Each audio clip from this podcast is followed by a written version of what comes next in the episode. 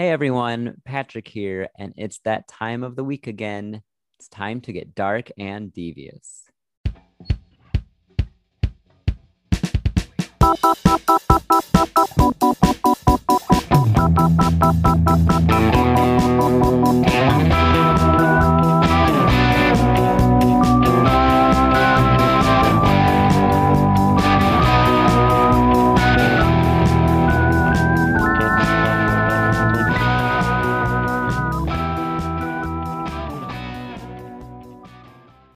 Welcome back, everyone. Uh, it's great to see you here again on our podcast, Dark and Devious.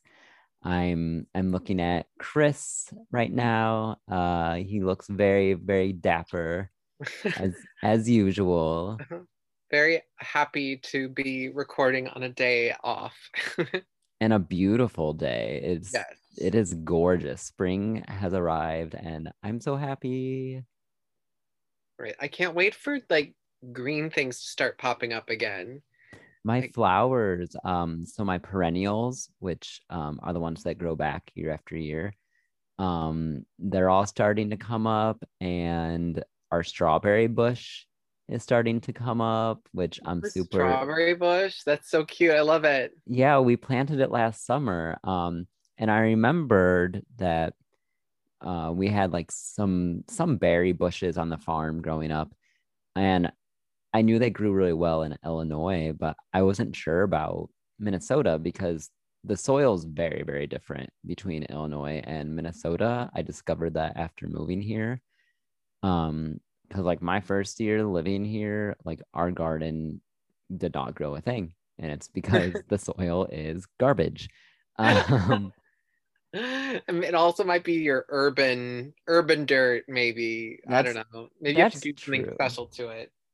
yeah, and so now we have like raised beds that grow fine because we just buy, you know, potting soil. Um, but yeah, yeah, I'm so excited to see greenery. And I had no and- idea you had such a green thumb. Um, it's more like a opaque yellow thumb. Not every plant uh, I touch survives, but I try. fair enough. Fair enough. Um, well, some exciting, exciting news um, for you and I, anyways. Is So, like that- it's so funny how like how exciting this is to us.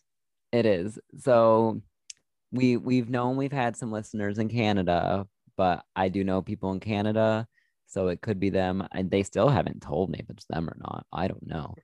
um, but we have a listener in Australia. So hello. Hey, mate. Hello down there. Um please don't hate us because I just did that. They're like, and we will stop listening now. They make one Australia joke. Right. Um, so hey Australia, we see you. Thanks for checking us out. Right? Thank you so much. Uh, Like, Mhm. hope tell all your friends. I would love it if we got made. I like. Have you ever seen that documentary, Waiting for Sugar Man? No. it's about this this guy who uh you know he was a, a singer and he recorded some music back in like the like the early 70s or something like that and he didn't really make a big splash on the music scene in america but he was like he was like legendary in south africa. And so like all these like all these years go by and he just kind of goes about his normal life. And then he finds out that he's like this legend in south africa. And then his music kind of gets rediscovered like someone tracks him down and then he becomes this huge celebrity um it, would- I, it would be so cool if it was like that like we have we find uh, that we have a cult following in australia then we could do australian tours i would be down for that I would too. I mean, I sometimes I'll be at like the gym and I'll be thinking about our podcast and I'll like I'll daydream. I'll be like, oh, we'll fi- we'll probably start with like a Midwest tour because we're small. and then we'll do like a West Coast tour. And then maybe our first international can be like Toronto or Vancouver.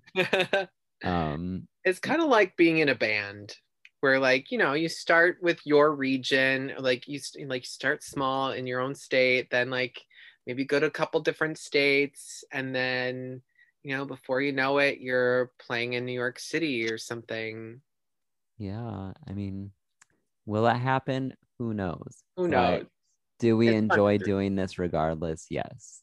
absolutely 100% Yeah. So, um, and also speaking of listeners, um, I was asked the question uh, just this morning as what are our listeners called? So a lot of podcasts they have like their their like little nickname for their listeners and their subscribers. I know like my favorite murder, there's the Murderinos, uh, with Morbid, which check out Morbid. It's one of my favorites. Uh, they have their weirdos. Um, and then they also have the coven. Um, so Chris, what do you think? Um, should maybe our listeners be deviants? that's that was the first thing that popped in my mind I, I think Mhm. that's that's cute i like that. Or what about the the DDs? i was thinking of something playing on that too like a like a double d's or so, no no that's not gonna work. But uh, something with a play off of that the the two d's that are in our podcast name. I Um, mean, I'm I'm sure there's some people out there that would love to be called double D's. you're right uh, th- there are some people who strive for that in fact Yeah, but but that also might offend some people too, so maybe not. or yeah i don't know Hmm. some people might not be into it. You know, we'll have to get some feedback maybe. But I I'm I do like deviance right away. That kind of that kind of like jumps to the top of my list. But I'm Yeah. open to other ideas. I am too. So, listeners, um, we may decide this with or without your help. But- if you have any ideas, or if you just like, if you were like, yo, deviants, I'm on it. That's gold. Um, just let us know. You can pop us an email, uh, dark and devious podcast at gmail.com or dark and devious podcast on Facebook or Instagram. And then if you know us personally, you can, you know, shoot us a text. Let us know. it's like you could reach us at 555. Mm-hmm. 8675309. And if you don't get that joke, you're too young. Right. hmm. nice, nice. Okay. Yeah. Um, I'm trying to think of anything else that um any fun and oh, I I was really hoping in my mailbox at work that someone would have have uh, left a note about that that guy whose last name is Collazo who got the Puerto Rico book. And there was nothing waiting for me. I don't know who rang this customer up. Um, but he did come pick up the book, so he obviously got my message. He's probably Maybe- creeped out by you, Chris. Like I'm not telling this this weirdo bookseller my personal information. so I guess, or, or maybe I'll maybe I'll um just throw the the um maybe I'll just throw that out to my coworkers and be like, "Did you by chance ring this person up?" Because sometimes someone who like sometimes it's not always the same people who work every week. So maybe True. I'll cross paths with the person who rang them up. Yeah. I Hmm. hope so.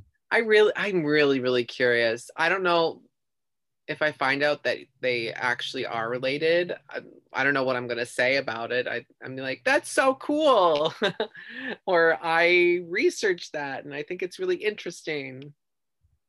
I don't know. We'll see. Maybe Yeah. I could just go to ancestry.com and then figure out who's descended from him and see if there's a guy that matches his name. And become a borderline stalker. Right. Yeah, maybe I might be taking this too far. yes. Uh, and what better way to go about stalking someone than um, documenting it on recorded audio. Yeah, and distributing it to an audience of people. Yes. yes. Very wise. Very wise of you. Well, Mr. Collazo, wherever you are, I'm I'm sorry if I made you uncomfortable. I'm sure they're fine. yeah, I'm sure. It's probably the most interesting voicemail they've gotten recently. The only So- voicemails I get are these stupid recordings where it's like, act now or you will lose the title of your vehicle. I'm like, girl, like, I get at least like three a week. Oh yeah. Um, in fact, my partner and I were just looking through all of the spam calls that I've gotten because I usually never pick those up because it'll be like some random location in another state. Like, no, I don't know anybody personally in Vermont. Why is that? Why am I getting a phone call from Vermont or whatever? And uh, there was one that actually came from Bird Island, Minnesota. I'm like, Bird Island, where is that? And we actually spent a good 20 minutes looking at like on the the Apple Maps like on the phone of a map of Bird Island, Minnesota. And we're like, "Oh, this looks like a really cute little town. Like we should just go there. It's like an hour and a half away, but let's just drive there someday."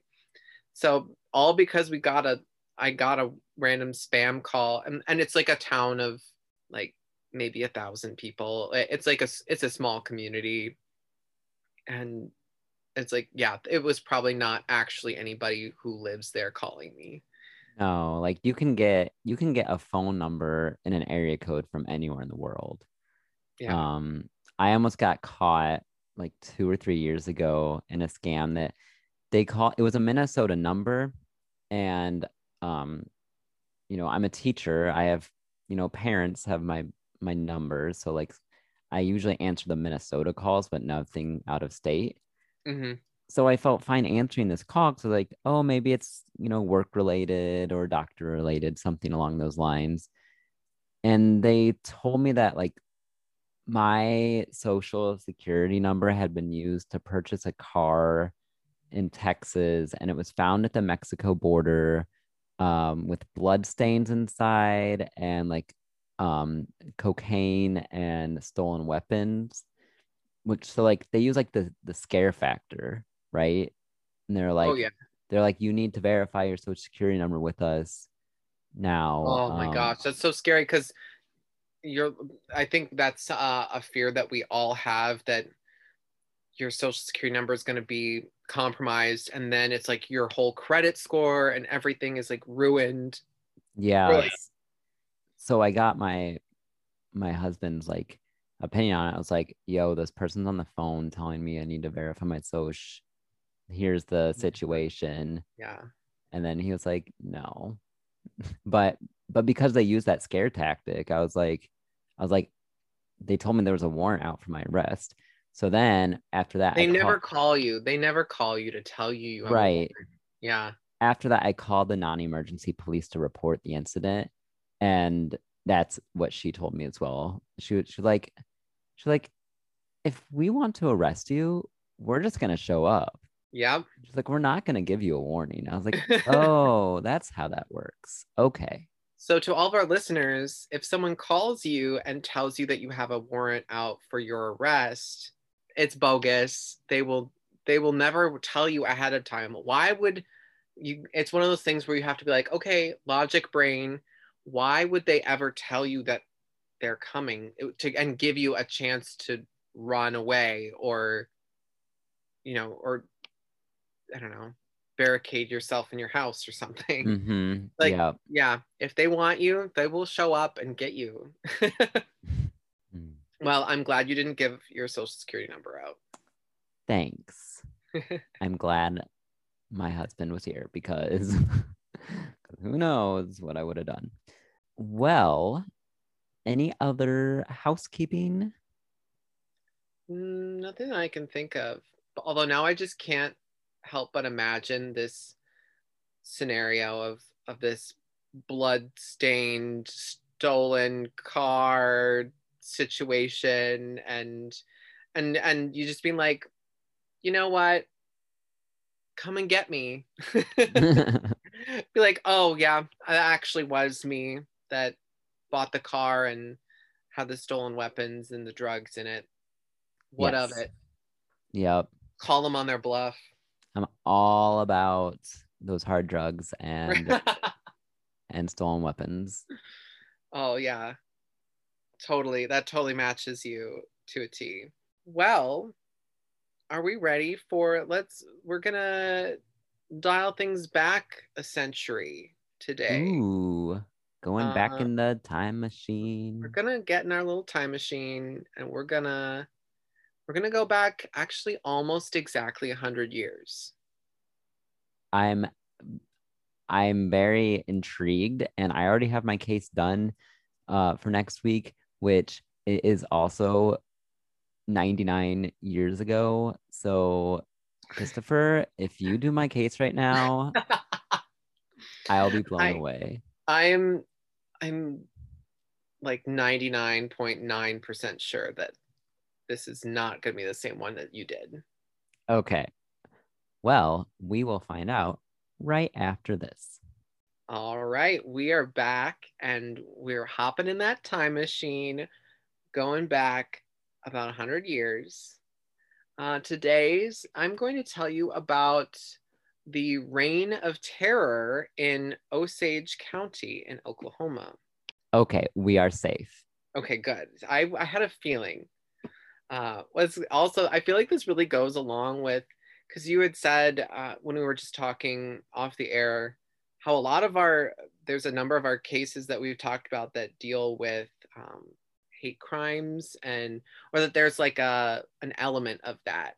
Um, and so this one kind of stays on brand with that. Uh, although this is, uh, it's a really fascinating broad case and we're going to try and narrow it down a little bit just because um, this is a really big complicated case uh, and i try to make it more consumable for to fit our format today but it's really really fascinating so i'm excited to share it for you. Okay, I'm excited to hear it. all right. When you think of the richest people in the world today who comes to mind Me. maybe you, hopefully hopefully one of these days. So uh, maybe royalty um, silicon valley tech billionaires celebrities. But in the 1920s the answer to that question was actually quite surprising. The osage indians of oklahoma were known as the wealthiest group of people per capita due to a very fortunate twist of fate when the tribe had been corralled there by the US government in 1866, they were giving, given a rocky and desolate chunk of land in the northeastern part of what is now Oklahoma. But what they didn't know was that this mostly undesirable bit of land sat on top of one of North America's most prosperous oil reserves. And as part of the terms of the treaty with the Native American nation, they retained the mineral rights to the area. As oil soon became the lifeblood of the rapidly industrializing Western world, the Osage people suddenly found themselves sitting on a gold mine. But with newfound wealth came a strange problem. Despite their wealth, the members of the tribe were dying at a rate much higher than the general population. Something was happening to these people, and it was driven by hatred and greed. Today's story will focus on the family of Molly Burkhart, an Osage woman whose family was greatly affected in the time period that became known as the Reign of Terror. I actually um recently learned about this. I didn't know it was called the Reign of Terror, but I I have a brief general knowledge about this. Um, so I'm really, really interested to hear the deep dive that you've done. right uh and and this this um the research from today's episode comes from a fantastically researched book by david grann called killers of the flower moon and it it was an absolute pleasure to read. Uh, it's really, really fascinating. And it also does a good job of kind of weaving together multiple storylines. Um, and he's got it kind of broken up into three chunks that uh, that go together really, really cool, really, really well. So in 1921, Molly Burkhart was 35 years old. She was married to a white man named Ernest Burkhart and had two children, Elizabeth and James. Molly had been mostly integrated into white society, but still maintained a deep connection to her cultural heritage through the close ties with her family. She was reserved and was not lavish with her spending like some of her neighbors. In fact, in that book, Killers of the Flower Moon, uh, he noted that sometimes her neighbors would uh, would occasionally throw away grand pianos and buy new ones rather than have them serviced. Like I love me a good curbside find. I don't know what I would do if I if I saw a grand piano that was like that just needed to be tuned or something on the side of the road. And imagine having the amount of money where you could be like, "Oh, my piano is off key. I'm just going to get a new one." Yes, throw it away. I don't know why I was yeah, I don't know why I was uh, fake British for that, but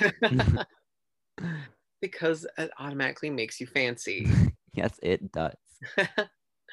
so we are talking about like extreme lavish wealth here. So Molly's sister, Anna Brown, was quite different from her in almost every way. Anna was known as kind of a wild party girl for the time. A reminder in 1919, the 18th Amendment, also known as the Volstead Act, which, by the way, there is a fantastic speakeasy here in Minnesota called Volstead's. Highly recommend. Uh, so, the Volstead Act prohibited the sale and consumption of alcohol throughout the entire country. And that went into effect in 1920. Anna, however, she liked her bootleg liquor and occasionally showed up to functions visibly intoxicated, like she did on May 24th, 1921. So, an interesting little note that I found here uh, from the National Institutes of Health is that uh, Nat- uh, Native Americans are five times more likely than other ethnicities to die from alcohol related causes because of the way that their bodies metabolize alcohol. So, in addition to this, to her, to um, Anna being, well, like breaking the law by consuming bootleg liquor, um, there's also this other component of the because of the way their genetics are that the um, they don't process alcohol the same way and is therefore way more harmful, especially if if there's uh, an extended um, like issue with alcoholism. So I thought that was just something really fascinating that I that I didn't know because there is like a there's like a stereotype that has been perpetuated for a long time about alcoholism and Native Americans and there really is uh like a actual like a metabolic kind of reason for why alcohol can be such a negative effect for Native American people. Uh, I thought that was just really fascinating. Um, so Molly had a luncheon on this date, May 24th, 1921, and Anna shocked her sister's guests by arriving drunk. Don't worry though, she took a taxi there. She didn't drive her own car. For some reason, I forgot. I was like thinking this was older than the 1920s. And I was, when you said taxi, I was like, you mean like a buggy, like a horse and carriage? And I was like, oh, wait. Yes, they had, they had cars. Yes. and some of them had pretty lavish cars because some of those early ones were fancy as hell. Mm-hmm. Let's see. So she also brazenly flirted with Ernest's younger brother. So Ernest was Molly's husband and so and his younger brother was Bryan. So after the luncheon was over, Bryan drove Anna home. So, needless to say, like she was quite a scandalous gal for the time and was very much free spirit. She was also uh, she was also divorced at this time. So, and think about like how long it really took for even just divorce to become like a less taboo. I mean, even today, some people think that divorce is kind of taboo. But yeah, so she was like I'm gonna live my life. I'm gonna live it wild and and crazy. She sounds like a fun time. She sounds like she'd be really fun to party with, honestly. Yeah, it's I mean, bad we're a hundred years apart. Yeah, like Anna, where where are you at? get get out the Ouija board. Sadly, this would be the last time Molly would see her sister alive. Molly had already suffered the heartbreak of losing one sister, Minnie, a few years earlier to a strange wasting disease. And now her sister Anna had disappeared with no word left with any of her family. Anna could be impulsive. It wasn't unusual for her to go off on trips to jazz clubs that were far out of town. But after three days, Molly began to fear the worst. Her fears were further stoked by a gruesome discovery in the community. A local man, Charles Whitehorn, had disappeared on May 14th. He was found murdered. He had been shot twice right between the eyes. Soon after, Molly's fears were confirmed. A boy hunting for squirrels near a creek discovered the body of Anna Brown. She had been shot in the head can you imagine just being like i'm just squirrel hunting and instead you find a dead body like mm-hmm. what uh what movie is that where the is it stand by me where they go where the kids go they like want to see a dead body yeah there's stand by me and then there's also the one with macaulay Culkin and like he's maybe it's not macaulay Culkin but he dies from getting stung by bees. He's a little boy.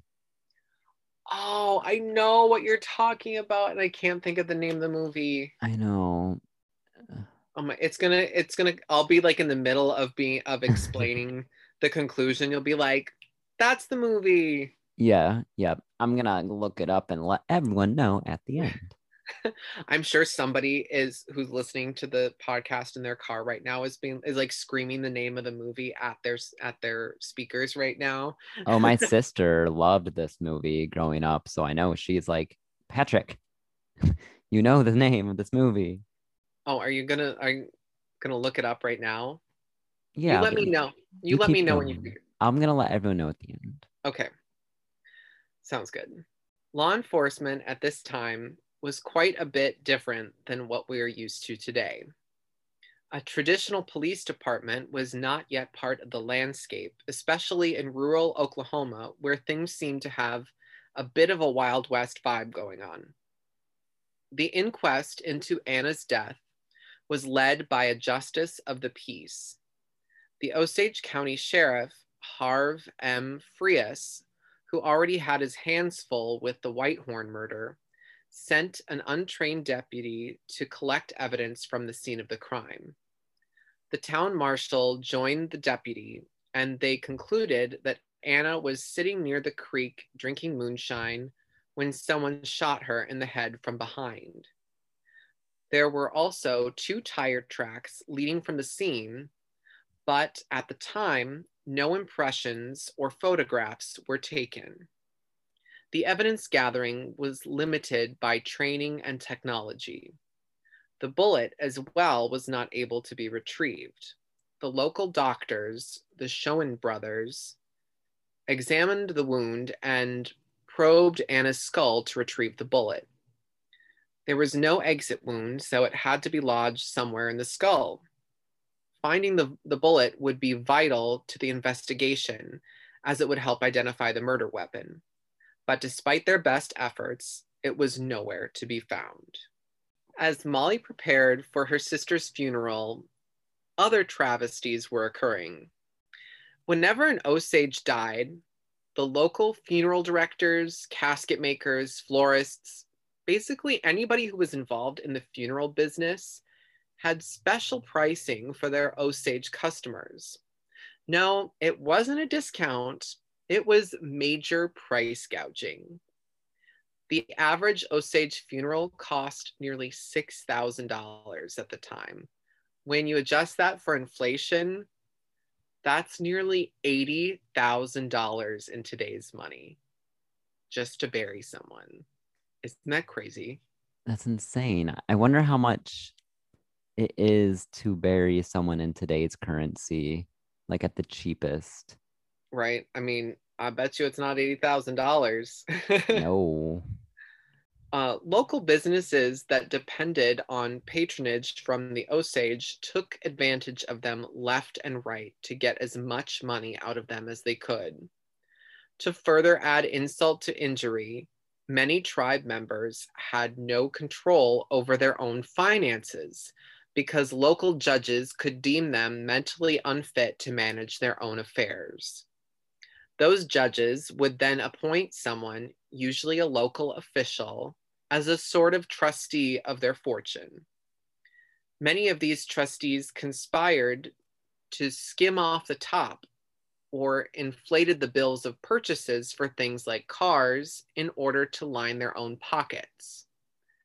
This underscored the racial divide between Native tribe members and whites. White male judges were the ones declaring Native people legally incompetent furthering their disenfranchisement, all while awarding these juicy trustee positions to their own supporters. Being awarded such a position was akin to political favors and bribery. One woman's child even died because she was not able to access her own money to provide her child with medical care.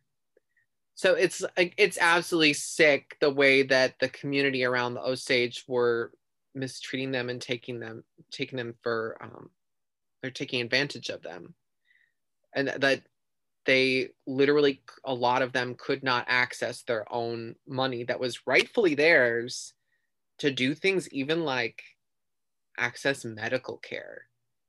And these people who are trustees it was up to them whether or not they could they could access their allowance basically.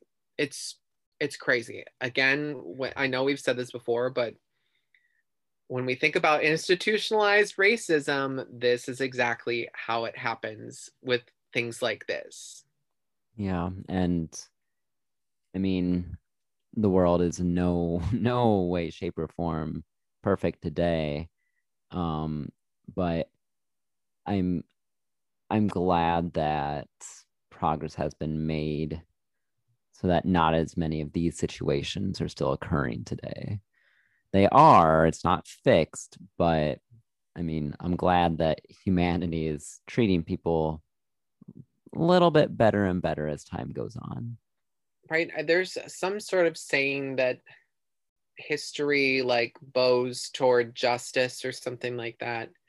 I'm absolutely butchering this quote. I know it, but it's it's basically the the message of the quote is that as we go along, the the general timeline tends to go toward freedom and justice. Yeah, I've heard that quote before. I I can't think of it verbatim right now, but I know what you mean by that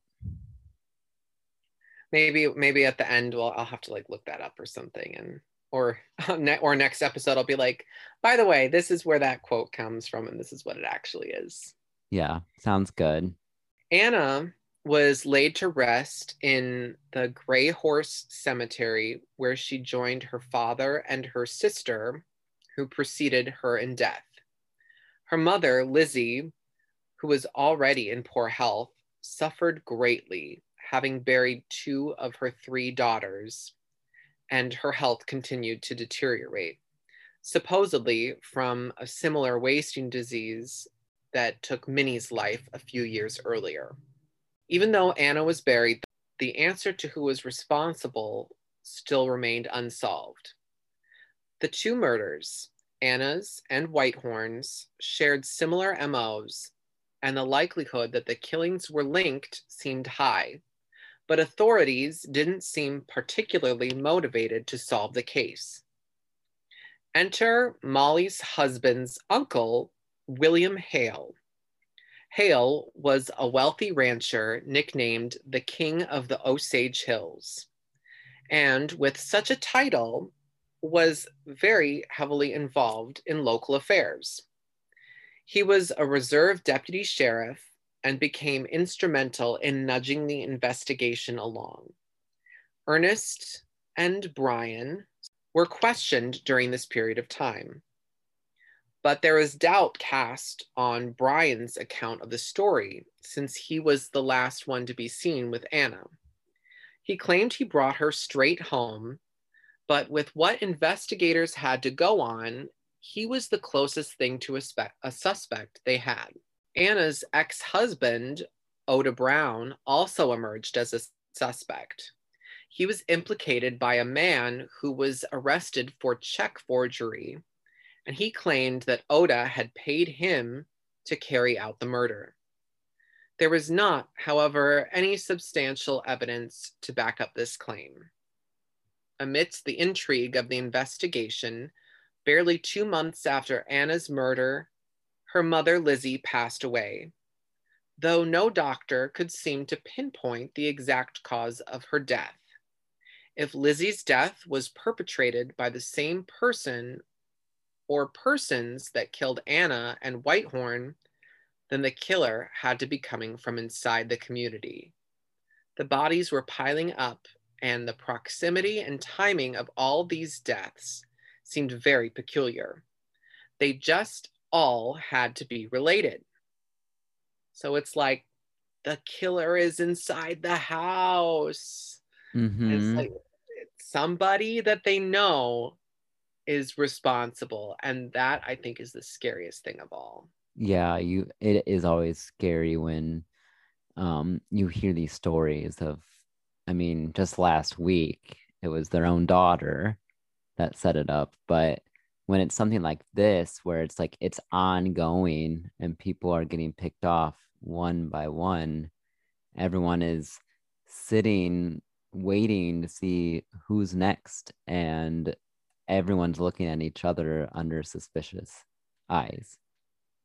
This is really, it's like a real life Agatha Christie story. Where was Hercule Poirot uh, to uh, come investigate this? Mm-hmm. I think he mm-hmm. would have done a great job investigating. For sure. It would have, I mean, Lizzie never would have died. It would have stopped it.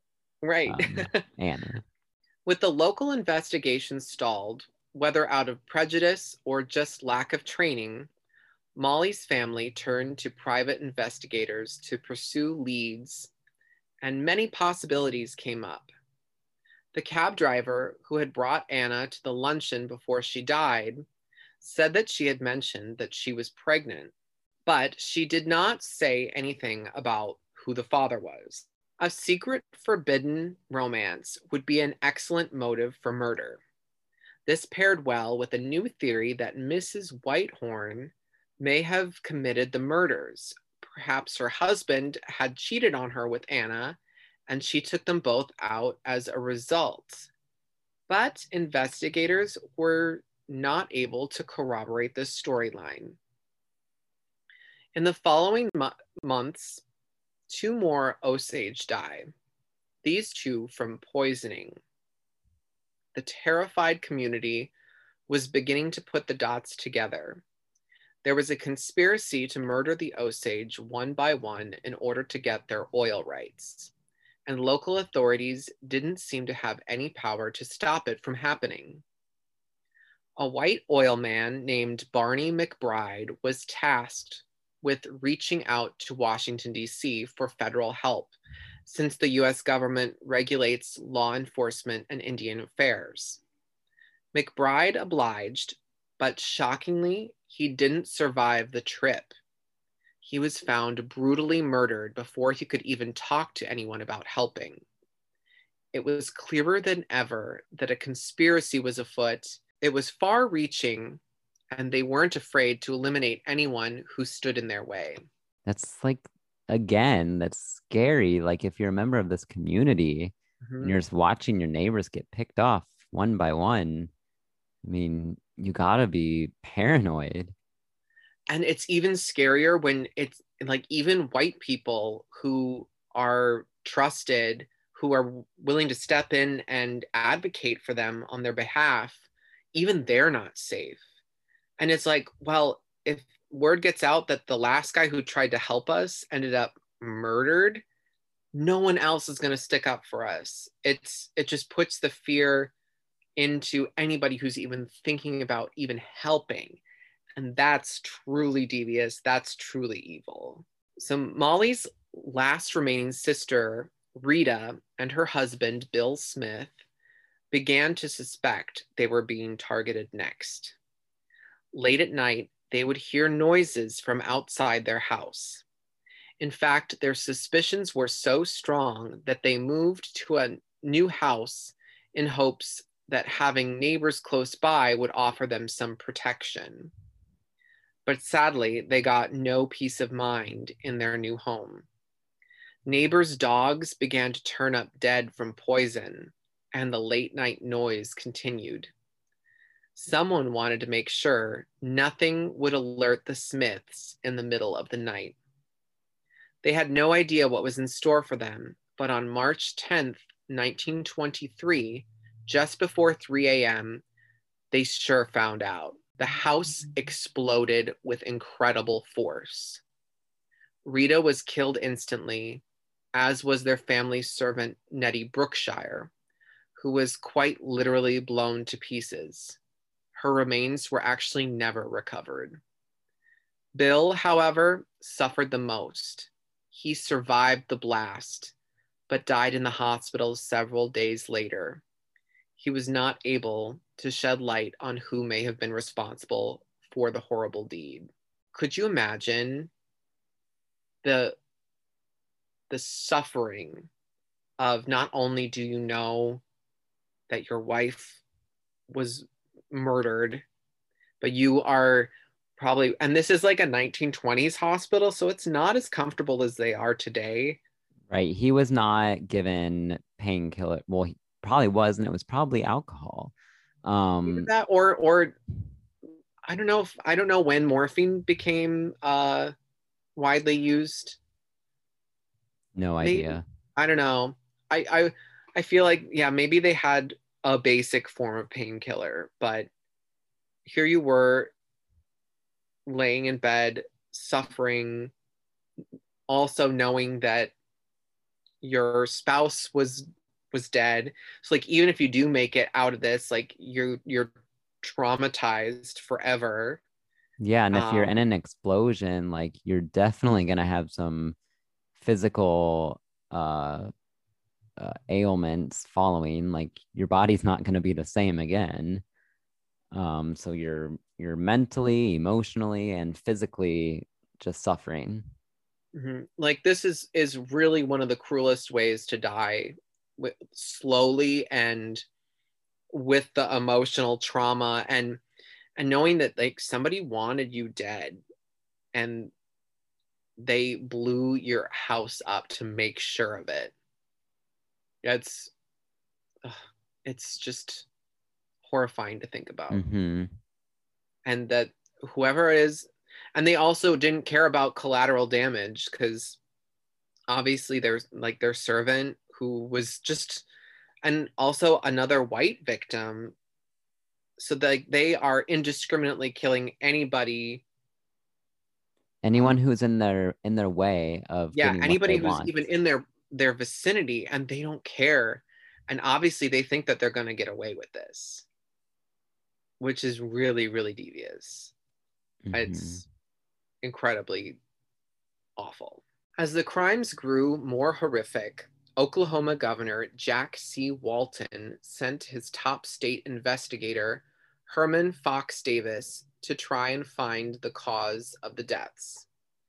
But shocker, I know, this guy was corrupt AF.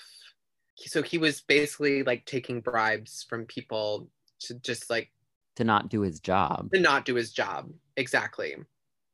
Uh, and even the governor himself was impeached for abuse of power.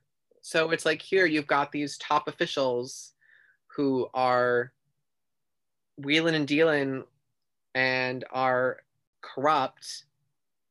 And it's like who like who can you trust? Like is there anybody in the state government that isn't corrupt? Like how like how can this be? It's it's bizarre. It seemed like everybody was on the take at some like at every level of government. So meanwhile, Molly is an absolute wreck. Her husband Ernest and his uncle William Hale uh, did their best to comfort her, with Hale promising to avenge her family's blood. Does she have any family left at this point? So, um, well, she she has her kids, but as far like, yeah, at this point, all of her sisters are dead, and her parents are also dead. Did she have a brother named Bryan? Nope, that is Ernest's brother. Is Bryan? Oh, okay. yeah. So her that's her brother-in-law. Okay. Fearing that she may be the next victim, Molly stopped leaving the house.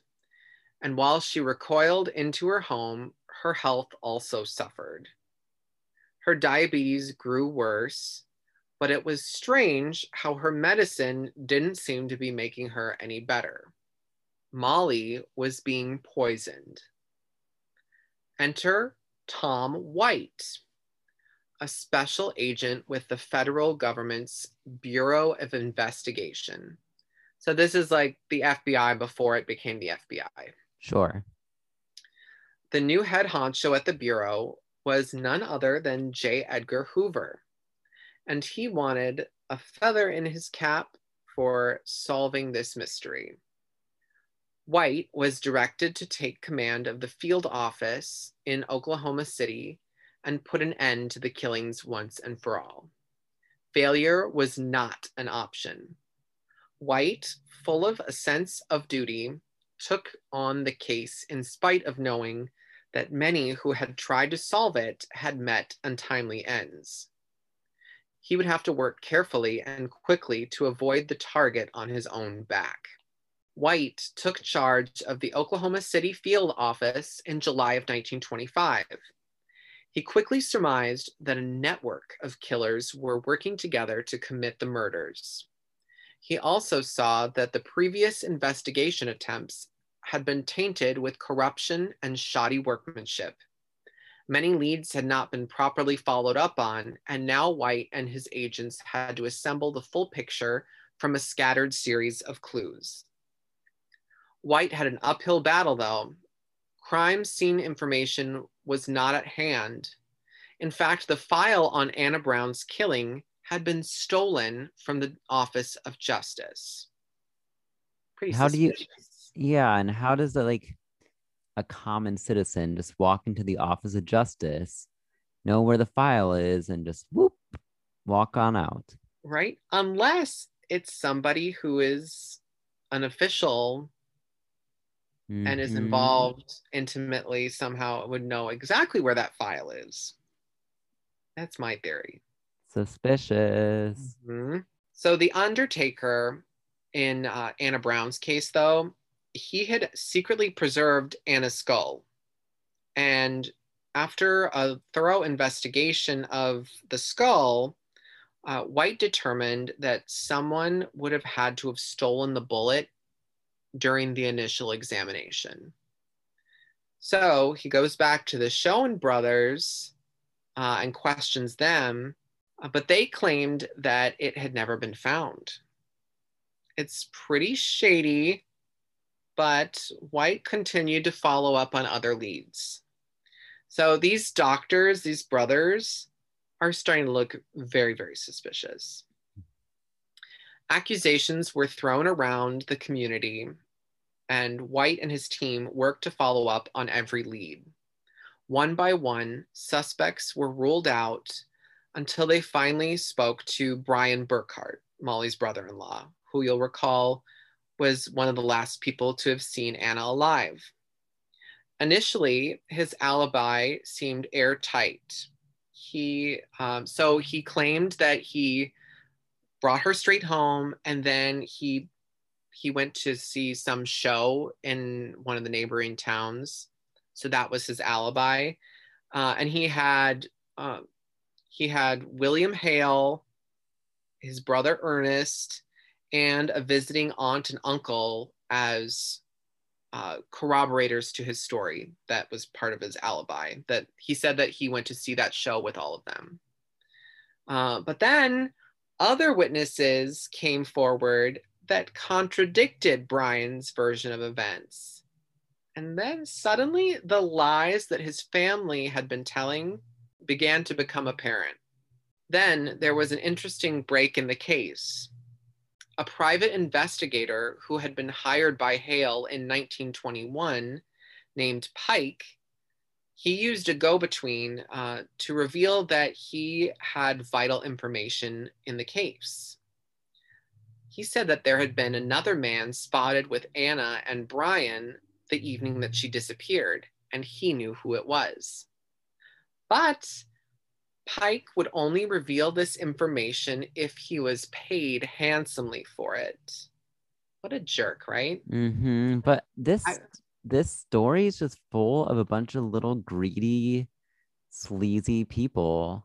Exactly. Like, and the, it's all people who feel that they could take advantage of the Osage people because they see them as less deserving of it. It's it's sort of like, oh, well, if I can trick them out of this money, then I deserve it more than they do. Mm-hmm. And it's this weird it's very much rooted in white supremacy that Very much so.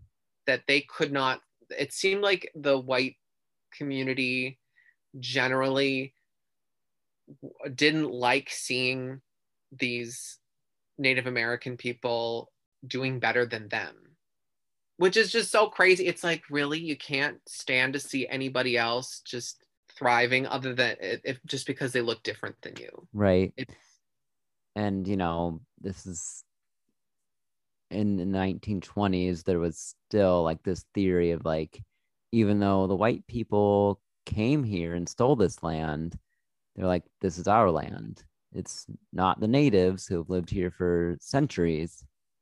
It's ours now. right and boy we could go down a whole rabbit hole of all of the other crazy race related things that are happening especially in the 1920s i mean this is prime like peak of the ku klux klan. Uh, there is so much race related stuff happening in this time period and this and when you think about it like we are not that far separated from this time period. Like i'm thinking of like my grandmother was born in the was born in the 1920s Right.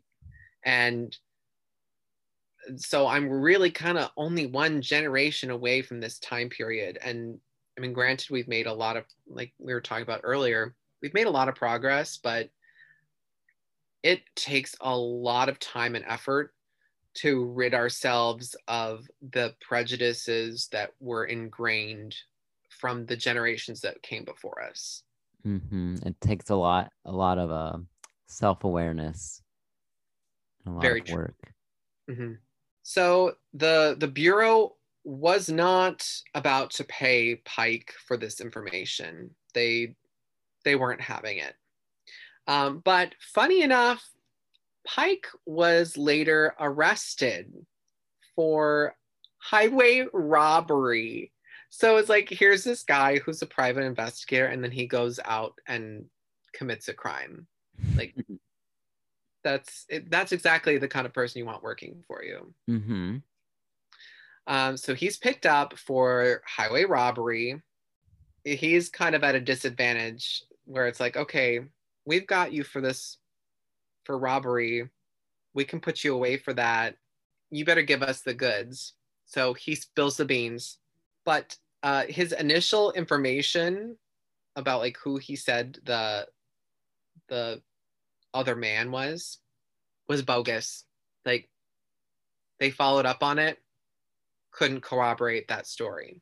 Uh, but something more vital did come out from this interaction with Pike. He had actually never really been hired to solve the murder of Anna Brown. He'd actually been asked to conceal Bryan's whereabouts on the night of the crime. He was asked to manufacture evidence, cast doubts, and shape an alibi. And his orders came from William Hale. No way. Plot twist. Uh huh. The guy who said that he was going to help avenge her family's blood may have been the one orchestrating some of this shady business. The plot thickens. Yes. White turned his investigation toward Hale and his nephews as he tried to untangle the web of lies. He believed Rita's husband, Bill Smith, was uh, onto the conspiracy before his death, but found it suspicious that he had made one of the Shoun brothers administrator of his wife's estate before he died. As White began to pull back the curtain on Hale, he found that there had been quite a bit of insurance fraud in his past. He had instructed his employees to torch his own ranch to the tune of $30,000 in insurance money, which, again, like that's a ton of money. Mm-hmm. Especially in the 1920s. Yeah. Uh, and even more suspicious, he had an insurance policy on one of the people who ended up dead that paid out $25,000. So this is another Osage member of the community. It was a really weird scheme. Like it's like he convinced him to take out this insurance policy. And then when he ended up dead, he was like, by the way, I have this it seemed to make sense that Hale could have been orchestrating the murders of Molly's family so that eventually Ernest, Hale's loyal nephew, would inherit the whole fortune. But taking on Hale, who was a pillar of the community and extremely influential in local politics, would be a tough target to take on if White was going to have going to put Hale away, he was going to have to do it by the book and tie up every loose end without significant outside help.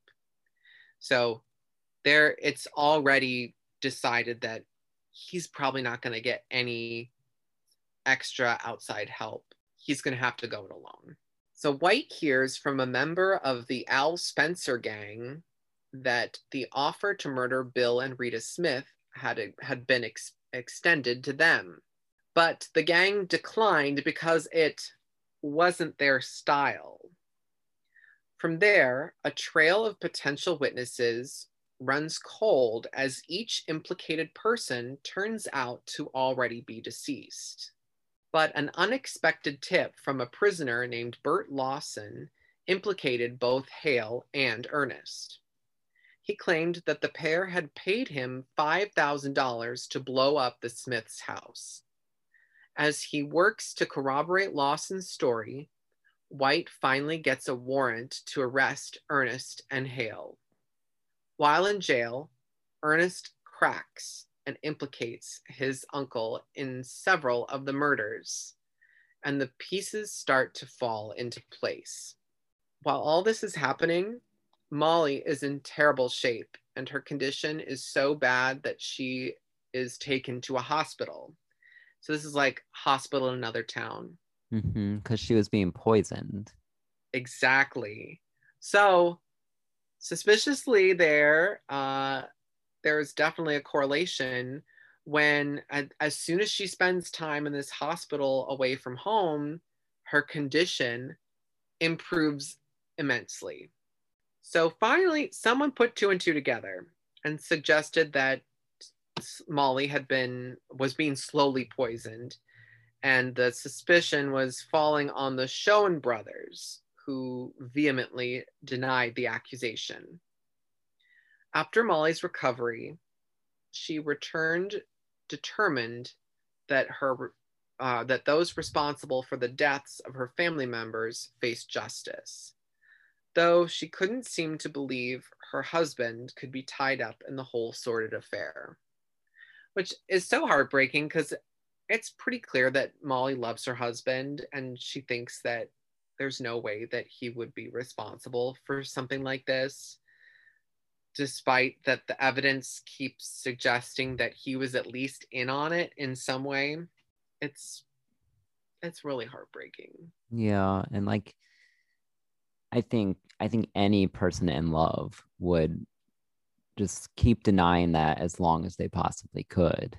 right and really up to this point i she probably believed that her husband had taken pretty decent care of her um, Yeah, I mean he was helping every time a family member died, he was there.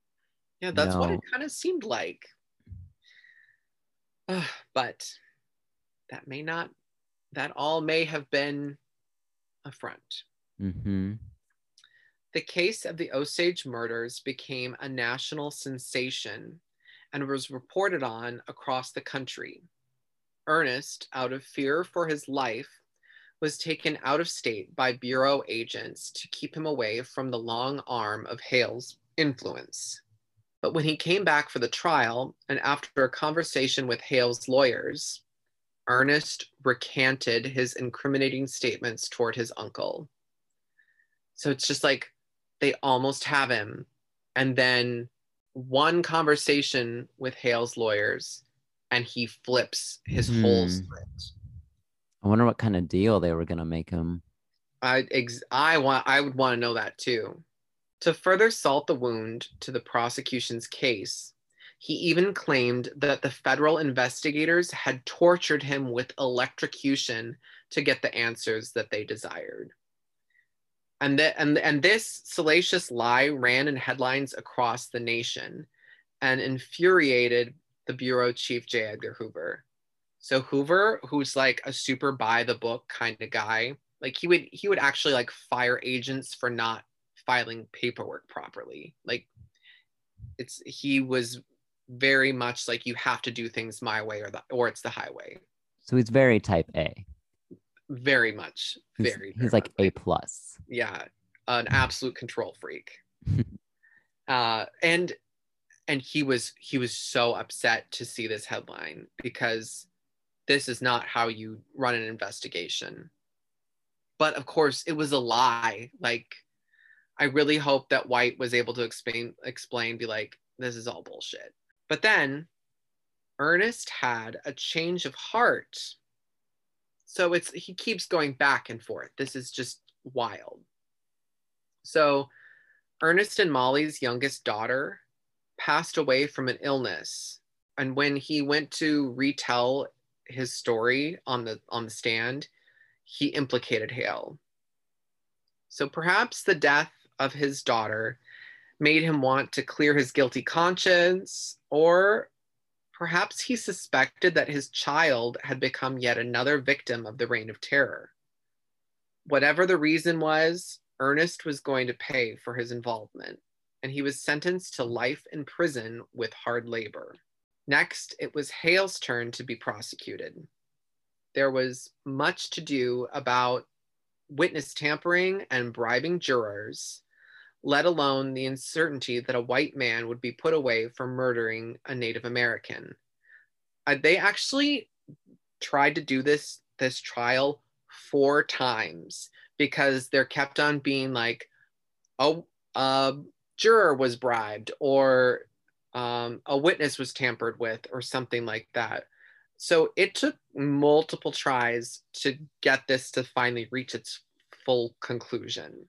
Yeah, and I'm sure like they had issues finding jury members as well. Because I mean, I'm sure there are people on both sides of the fence that had very strong opinions, and your Yep. your juries are supposed to be blind. impartial. Yeah, they're supposed to be very impartial. And especially in a local case involving somebody who pretty much everybody knows this guy, it's it must have been really difficult to to find um, impartial jurors. And it was probably a very imperfect uh, uh, process. Mhm. But despite all of of Hale's dirty tricks, he was still found guilty of first degree murder and sentenced to life in prison. It should be noted, though, that murder in the first degree could result in the death penalty. And if the roles had been reversed, the death penalty surely would have been invoked. But once again, the justice system scales tipped in the favor of the powerful and well connected. Although it is still a huge victory that he was convicted at all. So it's it was very shocking, especially to Hale, that he was actually found guilty. Yeah, I can imagine it was because I mean, as you mentioned, like he was a well-known, well-respected.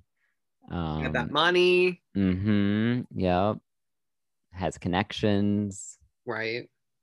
And it's uh it's very shocking. I mean, even just the whole premise that here is a white person who will go to jail because he took the life of a Native American. Mm-hmm.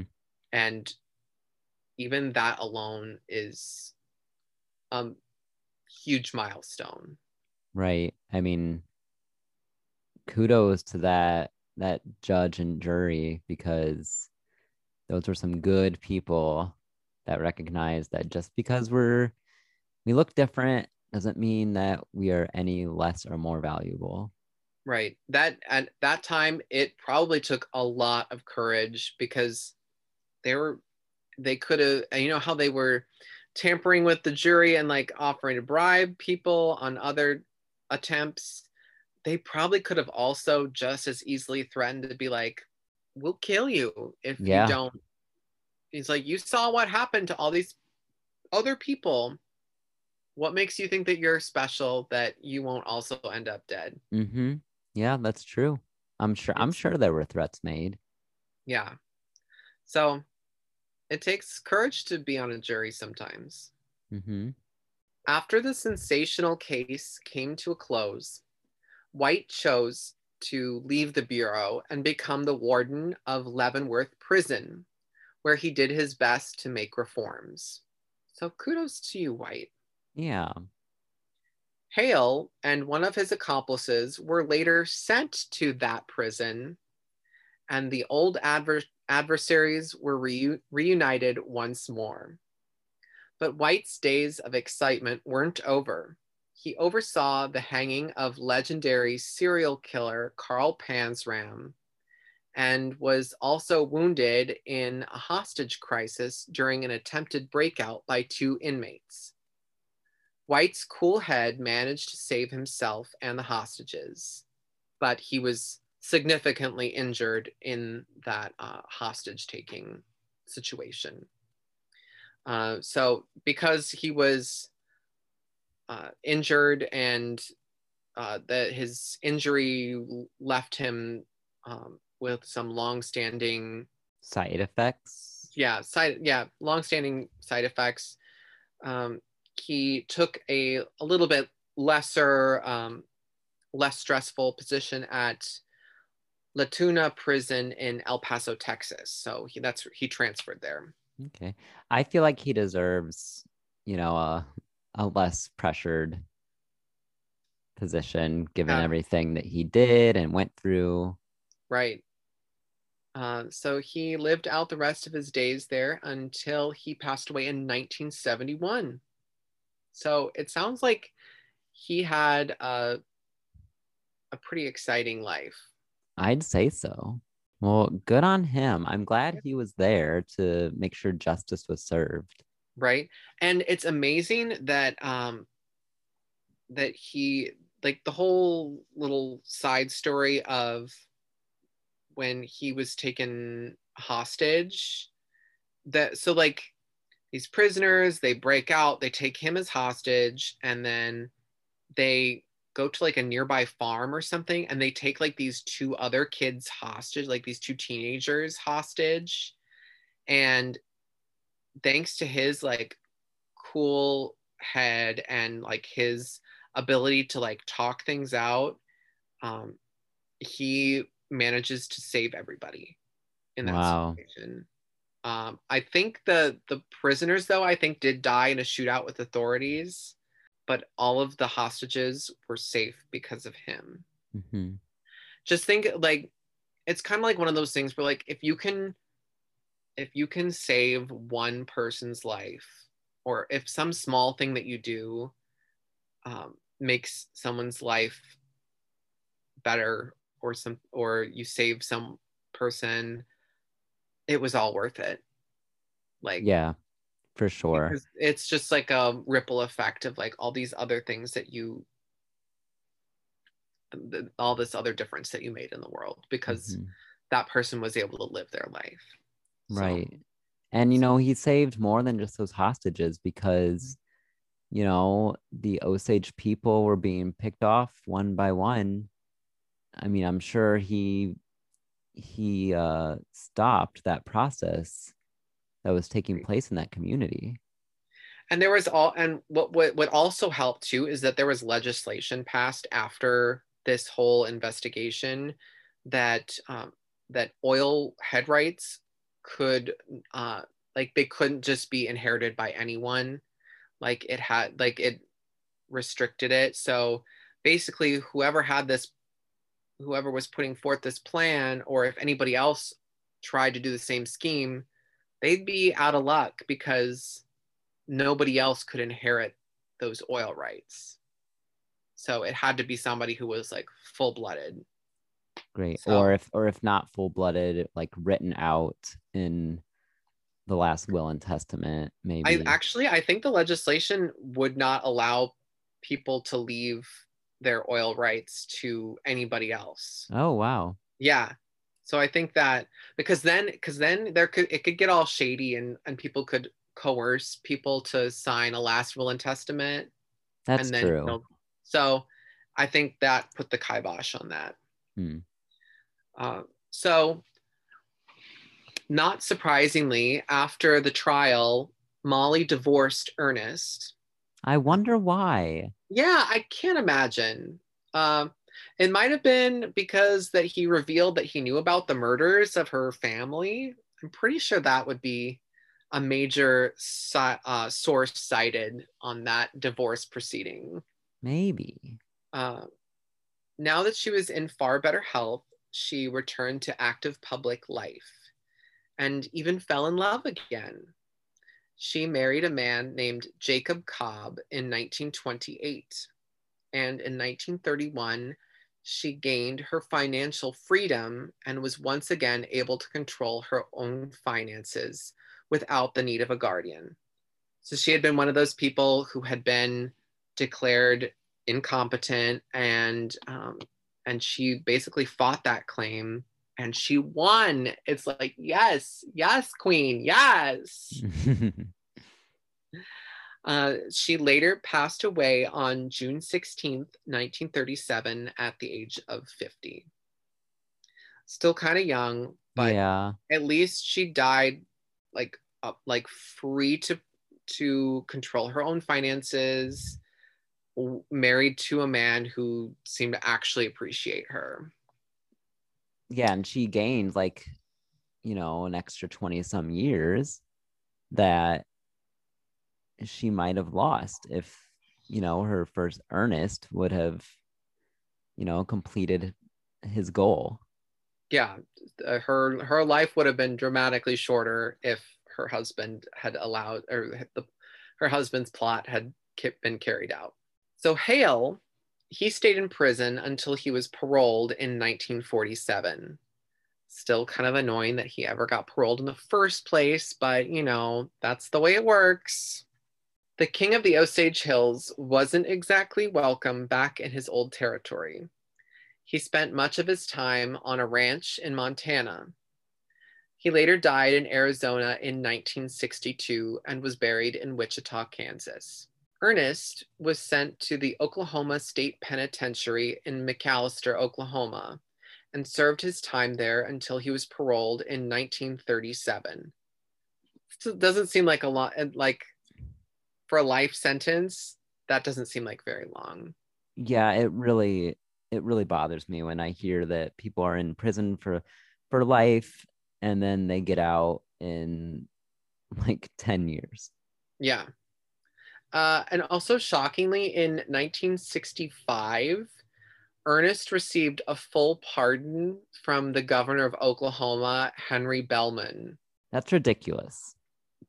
And it's crazy because he was already out of prison. Like, why would he need a full pardon? It just it seems like you only did that just to piss off the Osage people. And they were rightfully irritated.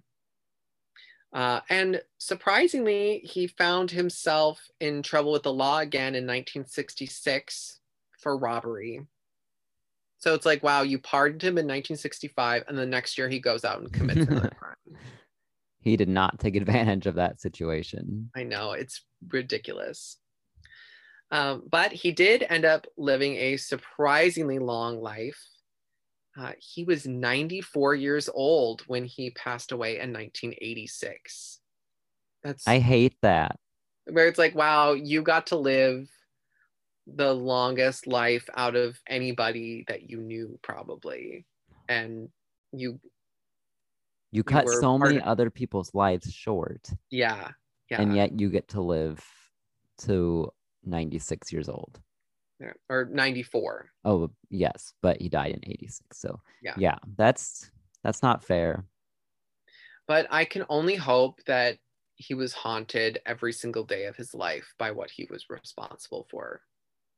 I can only Mhm. hope. Enjoyed during their personal oil boom. The effects of this violent time can still be seen today in the missing links and dead ends in the family trees of those that still live in the area. Each life lost is a pain an irreversible scar on the community. Greed and racism reared its ugly head in this most profoundly evil way, and the story must never be forgotten so that we may not repeat it ever again. And that is the story of the reign of terror in Osage country. Wow. Um, it it stuck out to me when you mentioned that there were mysterious deaths all throughout the teens and 20s, and it just really makes you wonder how many how many of those people were also victims. Obviously, not all of uh, Ernest and Hale, but other uh, like-minded folks. Mhm. And, uh, you know, this was a very abridged version of the whole book. Um, I, I chose to focus on this one family because that was the main storyline of the book. But there are, the book goes way deep into um, a, a lot of these other people on the periphery of this family that also met early deaths and it very under very suspicious circumstances um, uh, david grann also goes into the um, he investigates some of the other deaths like the um, some of the oil men who tried to actually help and ended up being murdered themselves. Um, there were just so many who were killed uh, just for being a part of the tribe or just for trying to help or even like just existing nearby. I mean you think about um, the uh, the servant girl who worked for rita and bill. Like she was just doing her life like doing her job and she was senselessly murdered because she was in the wrong place at the wrong time. Right. And i'm sure there might have been you know people that that saw something they shouldn't have seen or they heard something they shouldn't have heard hmm and so they got taken out as well even though they were just innocent bystanders Yeah, or people who were set up. You know, there was that string of the um, the suspects or like the people that they wanted to question, but every time they they got a new name and they were like, okay, let's go find this person, they were already dead. It just Mhm. seems like one of those.